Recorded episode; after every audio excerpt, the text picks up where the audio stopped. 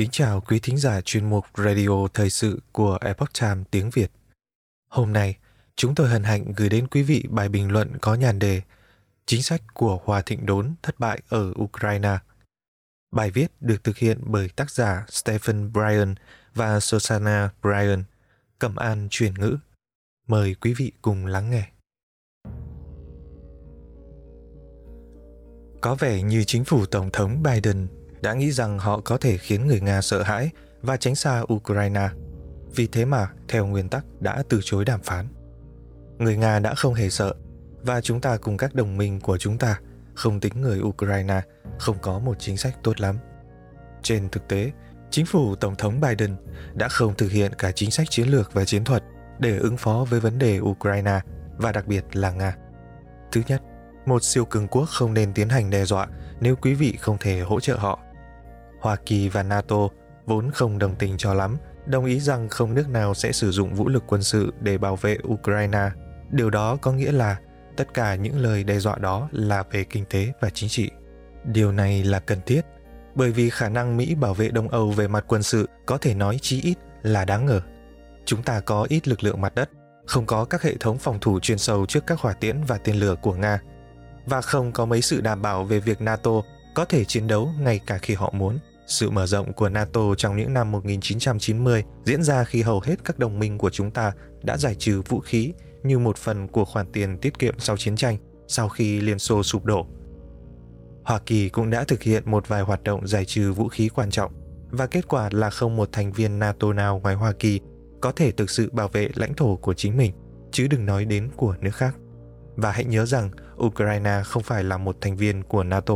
Ngoài ra, các lực lượng Hoa Kỳ ngày nay yếu hơn vì các cuộc chiến tranh kéo dài ở Iraq và Afghanistan khiến chúng ta phải tiêu tốn hàng ngàn tỷ USD và rất nhiều lực lượng không thể được triệu tập để tham chiến.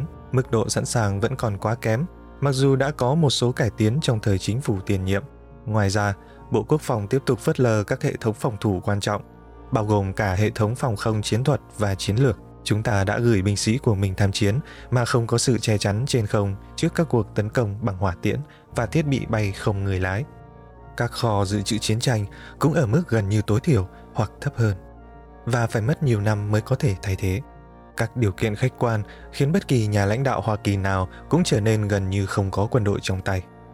Nước đi đúng đắn, nước đi khôn khéo. Lẽ ra sẽ là các cuộc đàm phán kiểm soát vũ khí nghiêm túc với người Nga khi Tổng thống Nga Vladimir Putin yêu cầu các điều khoản kiểm soát vũ khí này. Ông Putin đã trao cho chính phủ này một cơ hội rõ ràng vì có vẻ như người Nga e sợ NATO. Có vẻ là thế. Có thể điều này không đúng. Nhưng nếu họ sợ NATO, thì chúng ta có thể đưa ra các thỏa thuận để bảo vệ an ninh châu Âu và an ninh Nga.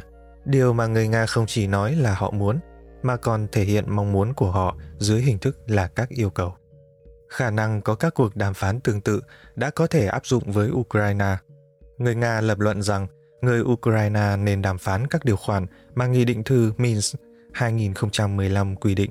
Tuy nhiên, Hòa Thịnh Đốn đã không gây áp lực lên Kiev, mặc dù họ là một bên ký kết cùng với hai nước Cộng hòa ở Donbass.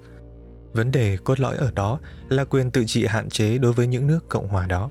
Những nước mà người Nga hiện đã công nhận là độc lập và họ đã cử đội quân gìn giữ hòa bình tới đó. Tất nhiên, điều này hẳn sẽ rất khó khăn nhưng Ukraine có thể sẽ giữ lại được các nước Cộng hòa này và loại bỏ được cái cớ mà Nga dùng để đe dọa nền độc lập của Ukraine. Nhưng người Ukraine thực sự bị thuyết phục một cách sai lầm rằng sự hỗ trợ từ phía Hòa Thịnh Đốn sẽ giúp họ lấy lại những khu vực đã mất mà không cần thỏa hiệp và đánh đuổi người Nga.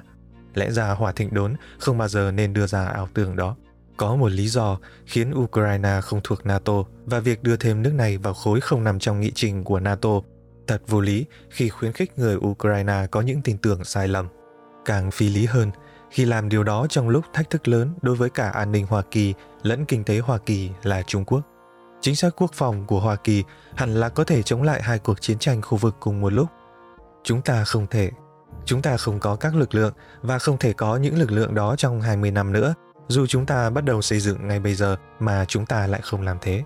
Tổng thống Joe Biden khẳng định ông có nhiều kinh nghiệm về chính sách ngoại giao từ những ngày ông còn ở Ủy ban Ngoại giao Thượng viện Hoa Kỳ và khi ông phụng sự với tư cách là Phó Tổng thống dưới thời Tổng thống Barack Obama.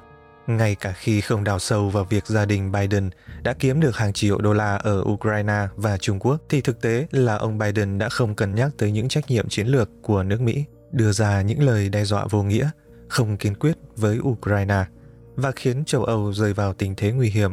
Chính phủ này và nhóm đồng minh của họ đã làm tăng đáng kể mối đe dọa trong khu vực và đặt Hoa Kỳ vào tình thế rủi ro là không chỉ làm suy yếu khả năng gian đe mà còn làm tăng khả năng NATO sẽ phải giải thể. Người châu Âu đã đang tiến tới một liên minh phòng thủ riêng, có thể loại trừ một số nước Đông Âu và sẽ chỉ bao gồm những nước thành viên nòng cốt ở Tây Âu. Đó là một ý tưởng tồi, nhưng đã không được Hòa Thịnh Đốn coi trọng lắm. Nhưng những sai lầm chiến lược của Mỹ sẽ thúc đẩy sự việc đó. Hoa Kỳ sẽ đánh mất vai trò là một nước đảm bảo an ninh cho châu Âu và hệ thống mới xuất hiện này sẽ cố gắng thực hiện các thỏa thuận riêng của mình với người Nga. Quý vị có thể khá chắc chắn là chúng sẽ tệ hơn việc cựu Thủ tướng Anh Chamberlain xoa dịu Hitler. Hoa Kỳ không cần có cuộc đối đầu này với Nga, nhưng hiện chúng ta không có lối thoát rõ ràng.